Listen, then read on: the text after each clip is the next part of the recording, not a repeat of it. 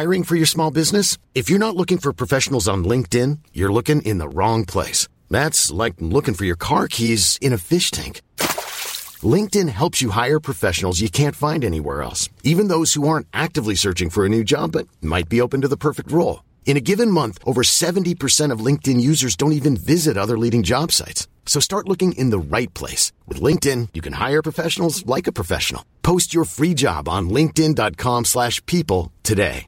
Hey, I'm Ryan Reynolds. Recently, I asked Mint Mobile's legal team if big wireless companies are allowed to raise prices due to inflation.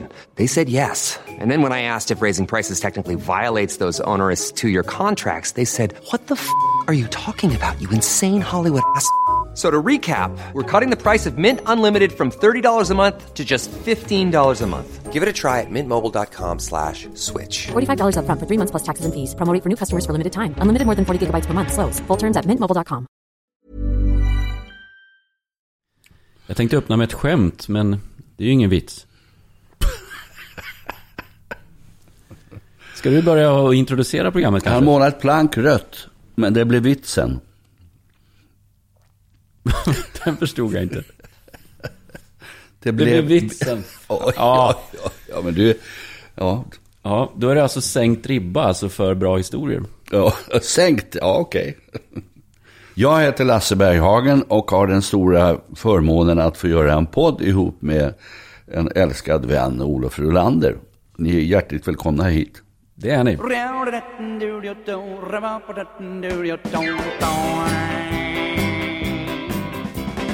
Här är en sång om en man som var två meter lång och din dong som kallar. Det här programmet ska handla om resandet, mm-hmm. att resa.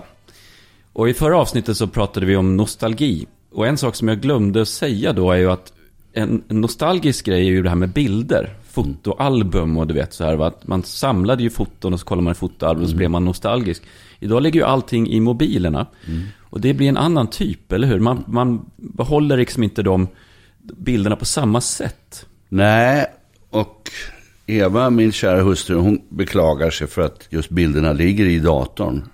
Och hon samlade på fotoalbum under många, många år. Och det enda fotoalbum vi får idag, eller har idag, det är, som är nyproducerad, det är det Maria gör på vårt barnbarn Filippa. Och det är jättekul att se hur hon förändras genom åren och sådär. Och så blir det liksom inte sjuttio tusen bilder. Och något som jag verkligen tycker illa om, det är att sitta på en middag och den som sitter bredvid mig, oftast då en kvinna, plockar fram datorn och visar hur släkten ser ut. Och det har jag inte ett dugg intresse av. Och här står vi på stranden i, på Bali och här cyklar morfar omkull i Grevje. Kul! Ja, men det blir också en introduktion till, till dagens eh, avsnitt som alltså då handlar om resandet. Vi kom precis hem från en, en resa till New York och eh, till den här, i den här resan så hade vi en idé då, jag och Maria, om att eh, vi skulle hitta den bästa wedge-salladen som, som finns. Mm-hmm. Vad är då en wedge-sallad? Ja, det känner man inte till i Sverige på det sättet, för vi har inte det, konstigt nog. Nu ska du få höra vad som är en wedge-sallad. Det är alltså... I princip du delar ett isbergshuvud på två eller tre. Så det blir liksom en, som en wedge då. Alltså som, mm. ja, men tredjedels eh, isbergssallad sätter du på tallriken. Över det häller du blue cheese dressing med, med lite blue cheese klumpar i sådär. Perfekt. Och så strössar du lite bacon på det där. Lite då så. Och så lite tomat. Det är i princip det det är. Och den går liksom inte att få tag i i Sverige. Så vi jagade efter den bästa wedge-salladen. Med ett speciellt syfte. Jag har nämligen idéer om när jag reser, förstår du Lasse, att man ska ha ett mål med sin resa. Någonting man letar efter, som man söker, som ger en avsikt, en orsak. Och det kan vara något så litet som en wedge salad. Jag vet inte hur många vi åt, Maria, men det måste ju ha varit en sex sju stycken wedge sallader på fyra dagar. Mm. Hur stavar du till wedge? W-E-D-G-E, wedge. Men då har jag min första fråga till dig. Har du märkt ibland när man reser och så hittar man någonting som man känner så här, gud vad gott. Mm. En olivolja som smakar fantastiskt när du är i Italien. Eller mm. en limoncello när du är på Capri. Som bara, wow, den här. vi måste plocka hem det här, tänker man ju då. Eller ja. Ännu märkligare när man säger ibland, det här kan jag göra hemma. Och vad händer då i nio fall av tio när man kommer hem och så ska man då eh, använda den där olivoljan eller göra den där wedge salladen eller vad det nu är. Vad sker då? Det blir inte samma smak. Det blir ju inte det. Nej. Och visst är det otroligt märkligt, men det finns nog en förklaring också. Vad tror du är orsaken till att det inte blir riktigt samma? Ja, det finns nog många svar på det. Jag gjorde ett radioprogram i, vid Ballatonsjön i Ungern. Ligger utanför Budapest. Och där i en paus så blev vi bjudna upp i en, i en vinträdgård som låg på sluttningen där. Som romarna en gång hade planterat. Och drack ett vitt svalt vin. Som jag blev väldigt förtjust i. Så att jag lyckades få ihop få en damersang, en lerkrus. Det är din telefon, Lasse. Är det där din ringsignal? Ja, ni har kommit till eh, Lasse Berghagen och Olof Rulanders podd som just nu spelas in. Ja, så jag undrar om jag kan eh, för djupare samtal återkomma om en liten stund. Hur var namnet? Hur som helst gjorde jag, fick jag med mig, fick jag med mig en damersang hem. Tog upp det till Dalarna och satte ner i källaren. Och så drack vi det en sommarkväll. Och det var precis lika gott. Alltså raka motsatsen till det vi, det vi sa. Mm. Vad jag fick fram av det, det var att det var ett bra vin. Och att jag hittade en miljö som var ungefär som i Ungern när vi drack det där. Med lantbröd till och vad man gjorde runt, vad vi gjorde runt det här vinet. Så blev det likadant. Ja, men jag tror att man behöver nog, och i så fall återskapa scenen i, mm. i, så gott det går. Så, men jag skulle nog snarare säga att det du upplevde där är ett en undantag snarare än regel. Ja, tror jag. Jag minns när vi var i Frankrike för många år sedan så fanns det någon sån där speciell marmelad där som var helt fantastisk. Någon violmarmelad av något slag. Mm. Jag blev helt frälst i den där. Och så skulle jag köpa hem den då. Det fanns att köpa efteråt på den här restaurangen. Och, och så hade jag väl åtta euro eller någonting. Och trodde att den kostade sex euro. Så jag sa det är jämnt. Och så sa han fast den kostar åtta euro. Jaha, då vill jag ha tillbaka dricksen. så, ja, så viktigt var det för mig alltså. Så att jag var tvungen att nedlåta mig till att ta tillbaka dricksen för att då kunna betala åtta euro. Så fick vi hem den här. Ja, den stod ju där. Jag tror fast inte ens jag öppnade den, vet du. Nej. Tills den blev dålig. Ja. Och då var det bara slänga. Ja, men det är ju vad det är, va? Ja, det och så lär ofta. Man ju sig. Det finns undantag, ja, men när du är där så är det något speciellt. Ibland är det råvaran också. Alltså mm. vissa olivoljor eller upplevelser man har. Det, det handlar om där och då. Mm. Ja, det stämmer nog. Men man ska alltid säga, men det här köper vi hem. Ja. Eller det här kan vi göra om hemma. Ja, visst. Ja, skulle jag säga. Ja. I nio det, fall av tio. Jag håller med dig. Du, en, en sak som jag ja. har tänkt på. Eftersom vi har förstått att vi har väldigt många lyssnare idag. Det är att vi har inte klagat så mycket. Men nu skulle jag vilja klaga på våra politiker. Vare sig du vill eller inte. Och, och jag har tänkt på att man, man klagar på ungdomen. Att de är ut på stan och bråkar och busar. Men jag tror att det största problemet vi har när det gäller ungdomen. Eller största och största. Men ett problem vi har. Det finns inga ungdomsgårdar. Det finns ju ingenstans de kan ta vägen. Det är klart att de är ute på stan. Ja, men när jag var grabb, vi hade tre ungdomsgårdar ute i en skärgård som vi kunde gå till. Där det fanns väldigt bra killar som jobbade, kunde lyssna om det var problem och hittade på roliga saker. Så att om jag nu till nästa val blir invald i riksdagen så kommer jag kämpa för att vi ska få fram ungdomsgårdar. Men att jag nämner det här redan nu är att det får ju för fan inte ta längre tid. Alltså. Det kan väl våra politiker räkna ut med näsroten. Det här påminner mig om ett avsnitt av Lorry när han säger att vi har ingen lokal. Oh. Ingen lokal. De här tråkigheterna som har hänt senaste tiden, hur skulle du vilja förklara dem? Alltså... Nej. Vi har ingen lokal, jag. Mm. Men eh, du kan väl ändå inte bara skylla på det? Och då? Det var ingen lokal. Framför fler ungdomsgårdar. Det är det var min protest idag. Shout out från Lasse Berghagen. Sträck ut din hand och finn en hand i din. Så gjorde jag och fann en hand i min. Resandet är, är så himla intressant, va? För att inte bara här att saker smakar bättre när man är utomlands, utan det är också att det är någonting som sker inom en. Jag upplever att en resa har tre stycken intressanta punkter ur ett mentalt perspektiv. Först har du ju längtan. Man längtar tills man ska åka. Det blir som en drivkraft till att orka vidare med det man gör just nu. Men att snart är vi på väg. Va? Mm. Så sitter vi där och så vid den här olivlunden och har den här upplevelsen. Så längtan är ju en viktig kraft i, i resandet. Det är därför jag hävdar att man ska alltid ha en resa på gång. Det är nummer ett. Sen nummer två är upplevelsen. Att, att försöka då eh, kapsla in ögonblicken. Och få de här upplevelserna som verkligen gör att man vill, vill, vill stanna tiden. Och säga att vad bra vi har det. Mm. Och ta in hela den, den upplevelsen. Så att nummer ett längta, nummer två uppleva. Och sen nummer tre då, som jag tror att det är lätt att glömma, det är ju minnas. Mm. Och ju, ju bättre man är på att kapsla in ögonblicken i upplevelsen, ju lättare är det också att minnas det. Så att det är därför resandet är så intressant. Va? Så det är som ett dragspel. Du har tre tidszoner att jobba med. Så att jag gillar ju också att pra- att prata om vad man har varit med om. Mm. För att det ska fästas i, i minnet. Det är så intressant, va? För att jag drabbas ju mycket av jetlag när jag reser. Om jag reser olika tidszoner. Har du problem med det? Ja, jag åker ju ganska ofta över till Amerika och jobbar. Och jag är nog den som har gått längst över Atlanten. Eftersom jag har långa ben och lite problem med att sitta still länge. Så då går jag. Jag frågar, vad gjorde du häromdagen? Jag gick över Atlanten. Och det låter ju kul.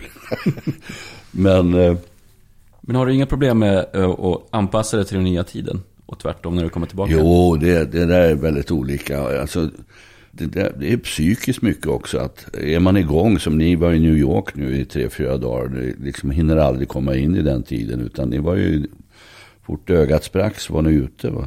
Men ligger man i, i bingen och väntar på att tiden ska hitta tillbaks, då, då är det jobbigt. Så det är bara att köra igång. Ja, jag har ju fortfarande inte hämtat mig. Alltså, vet jag, det är någonting, särskilt när jag kommer hem, som mm. gör att det blir, det blir snurrigt. Det mm. sägs att det tar en... ett dygn alltså per timme mm. som du har förflyttat dig tidszonsmässigt innan du är tillbaka igen. Men, men jag är väldigt förtjust i det här med tankarna kring, kring resan. Att man ska göra hela, hela resan till ett äventyr. Mm.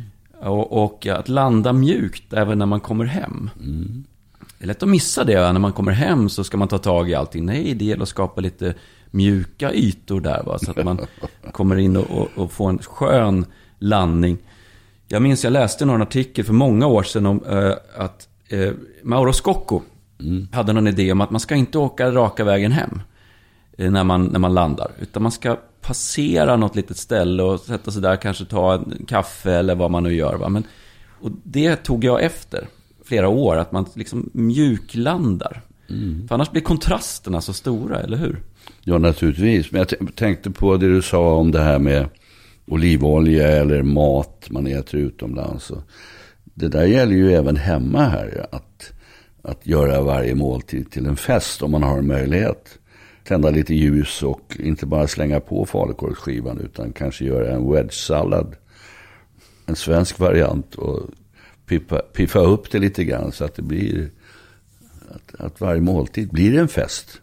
Mm. Och det kan man göra mycket med detaljerna, som du säger. Det var som någon som dramat ligger i detaljerna. Mm. Omsorg för detaljer är viktigt. Men jag märker också att min inställning till livet ändras när jag åker iväg någonstans. Om jag gör bort mig eller gör misstag eller det händer grejer, så har jag en större tendens att, att se det som en kul grej än om det skulle ske motsvarande här i Stockholm. Mm. Jag kommer ihåg till exempel på en resa så skulle jag beställa ett glas vin. Ett glas mm. vitt vin. Mm. Och eh, så säger jag, can I have a white glass of wine please? Ja. Och han då, servitören, frågar, you mean white glass of wine? I mean glass of white wine you mean? Yes, säger jag då. Och så när jag får det här vinet så säger jag thanks you. Och jag skulle säga thanks och så thank you och så blir det någon mix av det här, thanks you. Det, det lät ju inte som att man hade stenkoll på språket. Men då kunde man garva åt det på en gång just för att man är på resa, va? Man är ja, liksom... Det där, man är lite skön. Där är roliga minnen med att, att det är ju så många, framförallt medelhavsländerna, som har jobbat i Sverige på krogar. Och ett par gånger har jag sagt eh, när servitörerna kommer fram, I like to order. Ja, det går bra. I like to order uh, beefsteak or whatever it is. Och då säger han, ja men det blir bra. Men ska det vara genomstekt? Eller? Jag hör inte att han talar svenska. Utan jag är så, du fortsätter på engelska. Jag fortsätter på engelska och tar för givet att han är, inte är svensk. Nej, men det där, det, det, det kan bli så här, ställer om i huvudet på något konstigt sätt. Ja. Det knasar till det när någon pratar svenska när man inte förväntar sig det. Det är ju helt sant. Men det gäller alltså att ha mål med det man gör, hävdar jag då. Och annars hamnar man ofta på fel ställen. Du vet, om man landar och så är man då vrålhungrig, va? Och så har man inte hittat något ställe där. Och så går man omkring planlöst. Och så hamnar man på den här syltan, det här turiststället. Alla är besvikna och missnöjda. Mm. Det gäller att veta det liksom. Vi ska dit när vi kommer dit. Och så har vi bokat och fixat. Alltså utan att bli överdrivet. Men en liten plan där. Plan, ja. Om det är rätt. Planera. Samtidigt så motsäger jag mig själv nu, för Tranströmer har ju en dikt där han säger att vissa gläntor kan bara hittas av den som har gått vilse.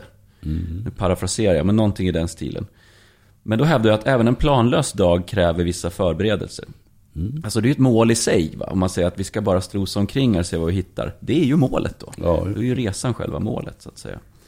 Och jag har en liten sån här grej också, som lite tankar kring, kring resandet som jag tänkte du skulle få kommentera. Goethe sa ju så här, den som gör en resa har något att berätta. Mm. Håller du med om det?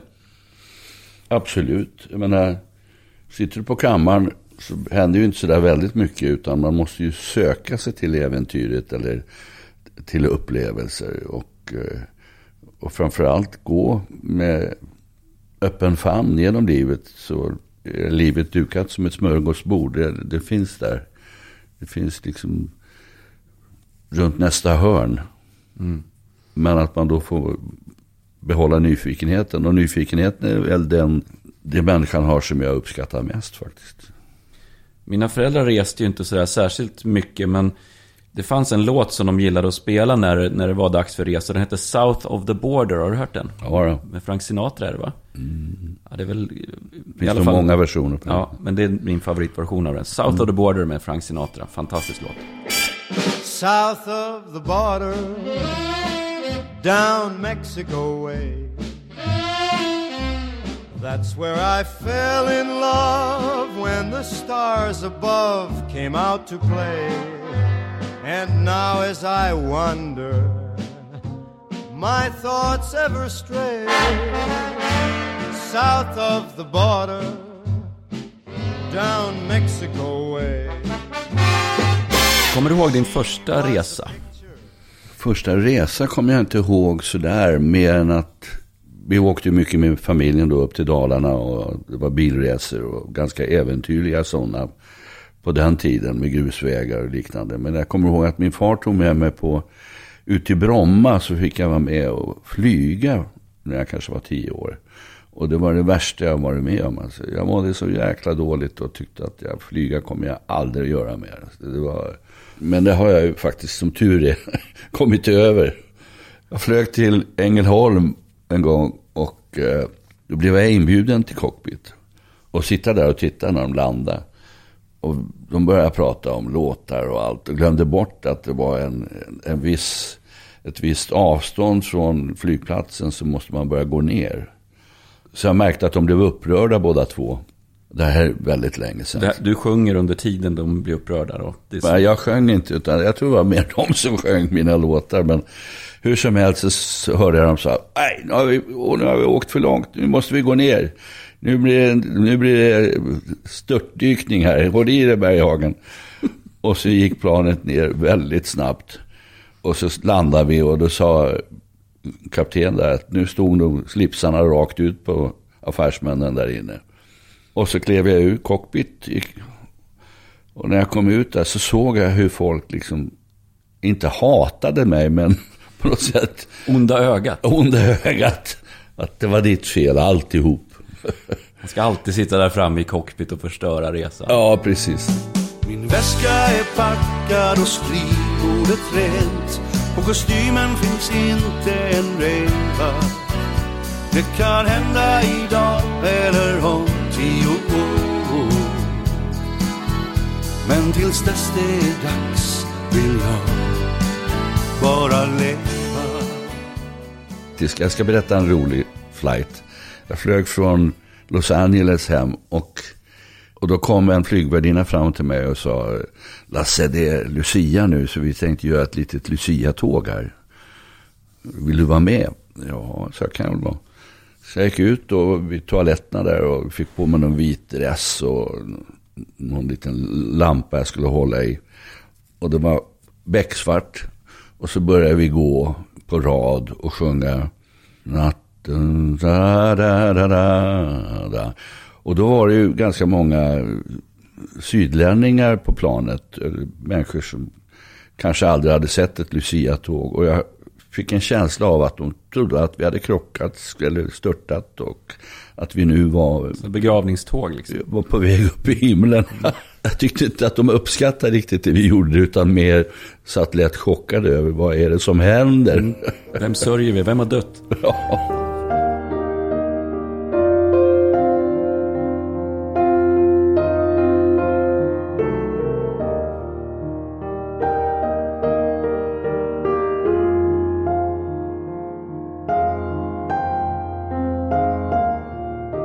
Håller du med om det här uttrycket då? Att när man är ung vill man vara där alla är. När man blir äldre vill man vara där ingen är. Till och från, ja. Absolut. Så när du reser, vill du resa till händelsernas centrum eller vill du resa till lugnet och tryggheten? Ja, du, jag vet inte. Jag skrev en dikt till eh, Spanien, Gustav. Vem är det? Gustav Rudberg, som, konstnären som målade från Ven framförallt. Och eh, där skrev jag, nu, den slutar med att, om jag kommer ihåg den då, nu längtar jag till lugnet och friden, och att längta så känns inte fel. Det är väl så att man med tiden måste vårda sitt ankarspel och stämma sin falsk stämda luta, fast man anar att timmen är sen. Jag önskar jag vore en skuta i Rudbergs tavlor från Ven. Men där använder jag just, nu söker jag lugnet och friden. Och det tror jag har gjort hela mitt liv faktiskt. Mycket för att jag alltid har ord i huvudet eller toner som vill komma fram. Och att jag har väldigt svårt att skriva när det är rörigt omkring mig. Utan att jag vill ha lugn och ro helt enkelt. Och det är ju en lyxvara idag, kan man ju säga.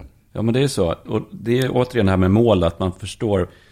Man behöver inte haka på allting bara för att någon säger så här, men vi, då kan vi klättra i berg och då kan vi göra det ena med det tredje och ut och cykla. Och så. Men om inte man vill det, mm. utan man vill ha något annat, ja. Så gäller det att vara stark i det, tror jag. Absolut. Och säga det att eh, visst, man kan ställa upp på någonting och vara med så där, va, ibland. Men man också förstår varför man själv gör den här resan. Och det är inte att vara egoist, tycker jag, utan det är att, att man kan vara flexibel mot varandra, att alla olika behov. Mm. Särskilt när man reser med andra människor.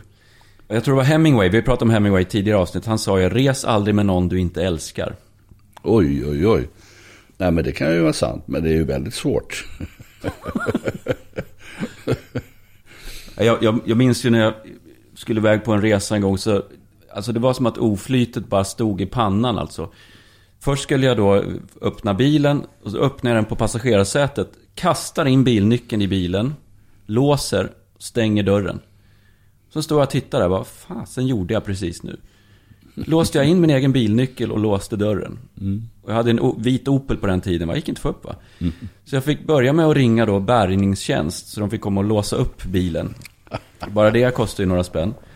Sen åker jag iväg då, och då började det bli lite bråttom. Så vad hände då? Jo, blev man ju stoppad av polisen givetvis. Blev av med körkortet i två månader och stor böter på det. Och sen vidare på, på resan efter det. Men det gick ju det också. Men jag ska berätta en rolig sak för dig. Vår älskade Barbro Lillbabs, hon, hon var ju lite virrig ibland kan man säga. Och hon eh, gjorde en eh, variant. Hon skulle hämta tjejerna på skolavslutning ute i Saltsjöbaden. Hon hade köpt ny klänning och hade en Merca med taklucka. Stressad sprang hon ut med en kopp kaffe i handen. Satte kaffekoppen på taket. Och... redan nu börjar man ju se vad det var. Alltså lite typiskt Barbro faktiskt. På något sätt. Att det gick väldigt fort allting.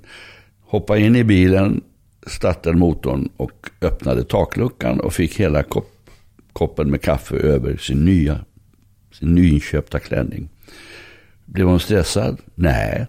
Det var bara att acceptera. Hon hoppade ur bilen, sprang upp, bytte om, in igen.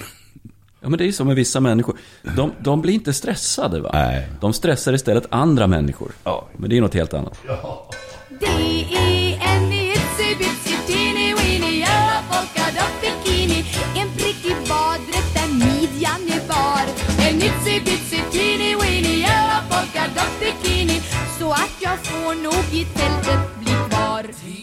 När jag åker till New York så tycker jag att det finns en klassiker med Billy Joel. Den är lite sönderspelad, men för mig är den väldigt tätt förknippad med New York. Och den heter ju Piano Man.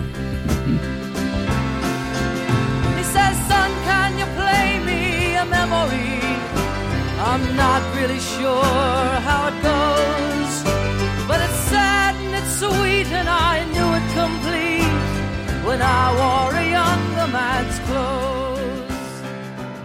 Det är ju en sån där låt som man, gör att man kommer in the mood, va? Kommer mm. in i, i känslan. Och eh, Paris för mig, då är det Parle-moi d'amour. Det är en sån här fransk liten visa som påminner liksom om, om att man är på väg någon annanstans.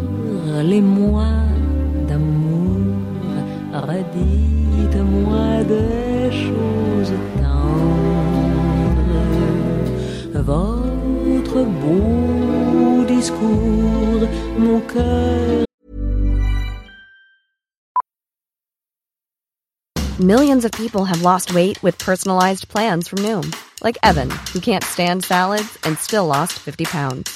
Salads generally for most people are the easy button, right? For me, that wasn't an option. I never really was a salad guy. That's just not who I am. But Noom worked for me. Get your personalized plan today at Noom dot com. Real Noom user compensated to provide their story. In four weeks, the typical Noom user can expect to lose one to two pounds per week. Individual results may vary. One size fits all seemed like a good idea for clothes. Nice dress. Uh, it's a it's a t-shirt. Until you tried it on. Same goes for your healthcare. That's why UnitedHealthcare offers a variety of flexible, budget-friendly coverage for medical, vision, dental, and more. So whether you're between jobs, coming off a parent's plan, or even missed open enrollment, you can find the plan that fits you best. Find out more about UnitedHealthcare coverage at U H one dot com. That's U H one dot com. Planning for your next trip? Elevate your travel style with Quince. Quince has all the jet-setting essentials you'll want for your next getaway, like European linen, premium luggage options, buttery soft Italian leather bags, and so much more. And is all priced at fifty to eighty percent less than similar brands. Plus, Quince only works with factories that use safe and ethical manufacturing practices. Pack your bags with high-quality essentials you'll be wearing for vacations to come with Quince. Go to quince dot com slash pack for free shipping and three sixty-five day returns.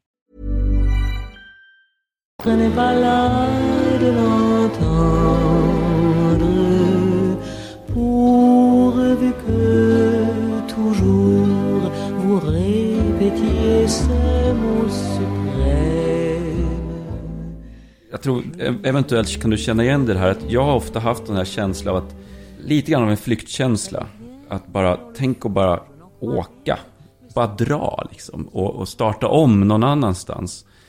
Jag, jag kommer ihåg när jag var yngre så vikarierade jag på en, en skola. Och jag tyckte det var så himla jobbigt, för då ringde de ju på morgonen. Så, där, va? Så du visste ju inte från dag till annan om du skulle hoppa in eller inte.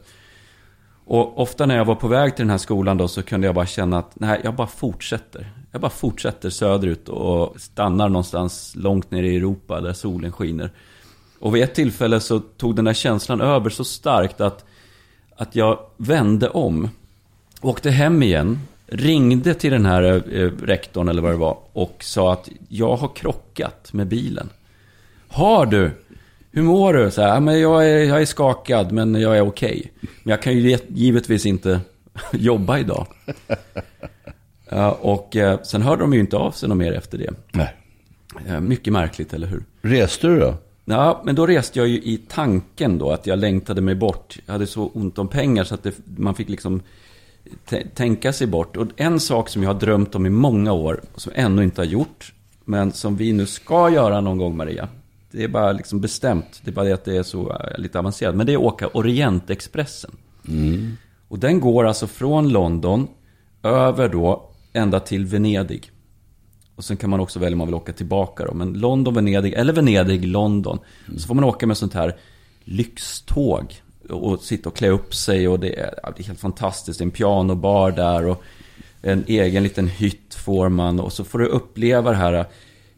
Åka genom Europa i, i, i, i en sakta mak. Det låter ju som en, en dröm alltså. Och den där drömmen har levt i mig de gånger när det har varit så här kallt och rått. Och man har varit på väg till någonting som man inte känner för riktigt. Då har Orientexpressen funnits där som en dröm. Mm. Jag har inte haft den drömmen. Eller gett mig tid kanske att ha, ha de drömmarna. Jag hade en syster som jag älskade väldigt mycket. Hon var diabetiker och diabetes ett. Så hon, hon var skraj för att resa, att det skulle hända något med insulin och så. Men eh, jag ringde henne var jag än var i världen. Då sa hon, Larsan, jag är så glad och lycklig för du, du reser för mig, sa hon. Mm. Och eh, det var underbart att jag kunde ge henne det. För hon gav mig otroligt mycket. Jag, när du pratade om det här att du har en drömresa så sa du plötsligt Maria. Och då hade jag precis tänkt så här att gör de här resorna innan du gifter dig. För sen som händer nu. Det är så att när man är två, vet du, då är det är två som ska vara med och bestämma. Och jag har inga problem med det.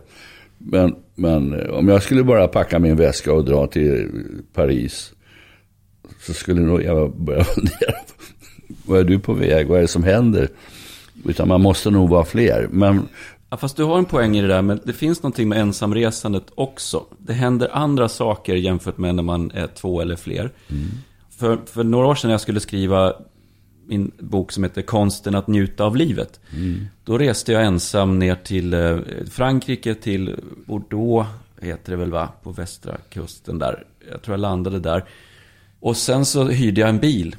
Och så reste jag ut med hela kusten och ända upp till, fasen heter den, det är, det är en speciell dal där man åker igenom i hela Bourgogne. Fantastiskt då med vinrankor överallt och så vidare. Och bodde på olika ställen och så skrev jag varje dag. Mm.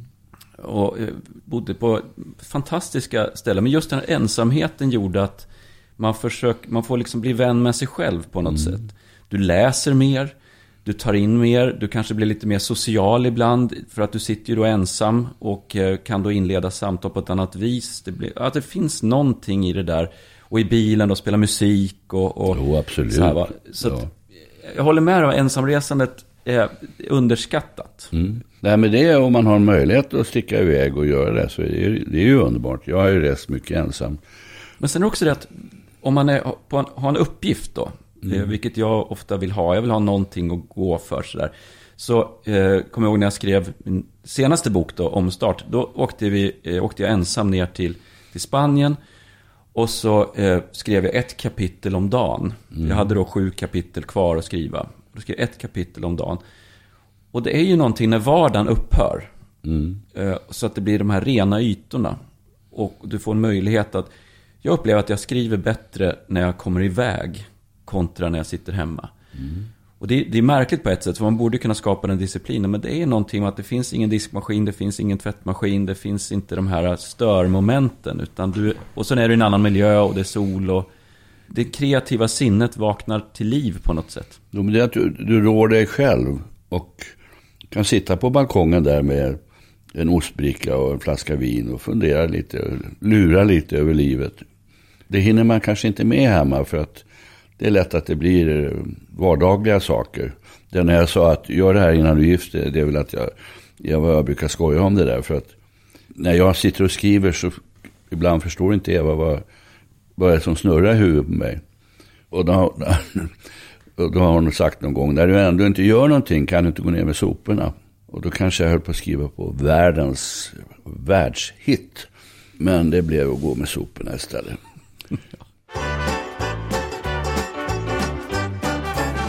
Jag skulle vilja läsa en dikt för dig när vi talar om det här med längtan.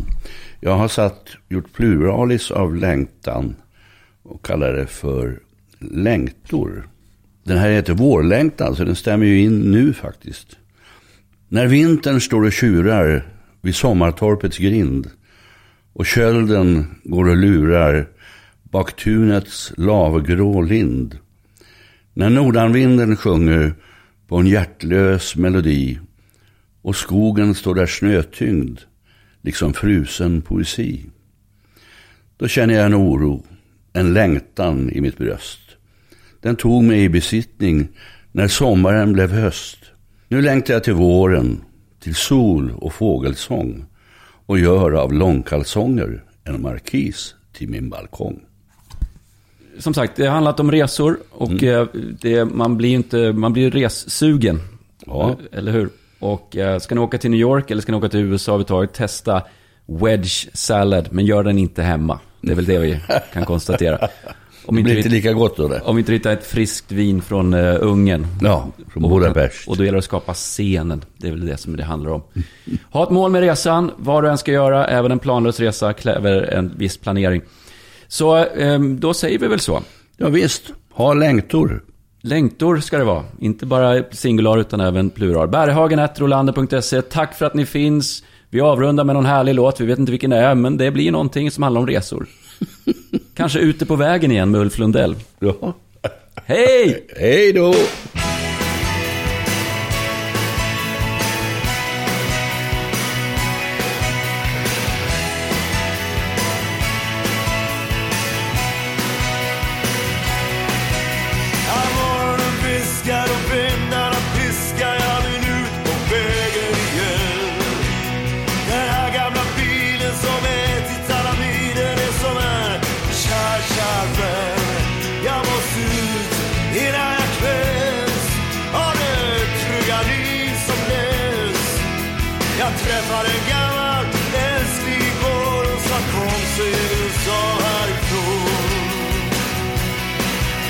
Försöker så länge man kan och man tänker nästan att hitta sin plats här i sist. Och dagarna går och blir till år och man lever med minnen av allt man minst. Vänner och kvinnor man möts, en och annan som har dött. Man bygger i sig under pansars barn och brottas med vånda och far. Ingen plats längre för sådana som vi. Det är andra som har tagit över. Vi har ett hjärta kvar i en helt annan tid. Och vad vi har är vi som behöver. Så låt dem bygga sitt torn upp till himmelens höjd. Låt dem döka sitt gyllene kall. De säger att flytterna det kan göra människan nöjd. Men vem som helst vill till land innan forsens fall. Släng in i packen. Sätt dig här förbi. Allt jag vill är att få känna mig fri. Ute på vägen igen. Ute på vägen igen. Planning for your next trip? Elevate your travel style with Quince. Quince has all the jet-setting essentials you'll want for your next getaway, like European linen, premium luggage options, buttery soft Italian leather bags, and so much more. And is all priced at fifty to eighty percent less than similar brands. Plus, Quince only works with factories that use safe and ethical manufacturing practices. Pack your bags with high-quality essentials you'll be wearing for vacations to come with Quince. Go to quince dot com slash pack for free shipping and three sixty-five day returns. Planning for your next trip? Elevate your travel style with Quince. Quince has all the jet-setting essentials you'll want for your next getaway, like European linen, premium luggage options, buttery soft Italian leather bags, and so much more. And is all priced at fifty to eighty percent less than similar brands. Plus, Quince only works with factories that use safe and ethical manufacturing practices. Pack your bags with high-quality essentials you'll be wearing for vacations to come with Quince. Go to quince dot com slash pack for free shipping and three sixty-five day returns.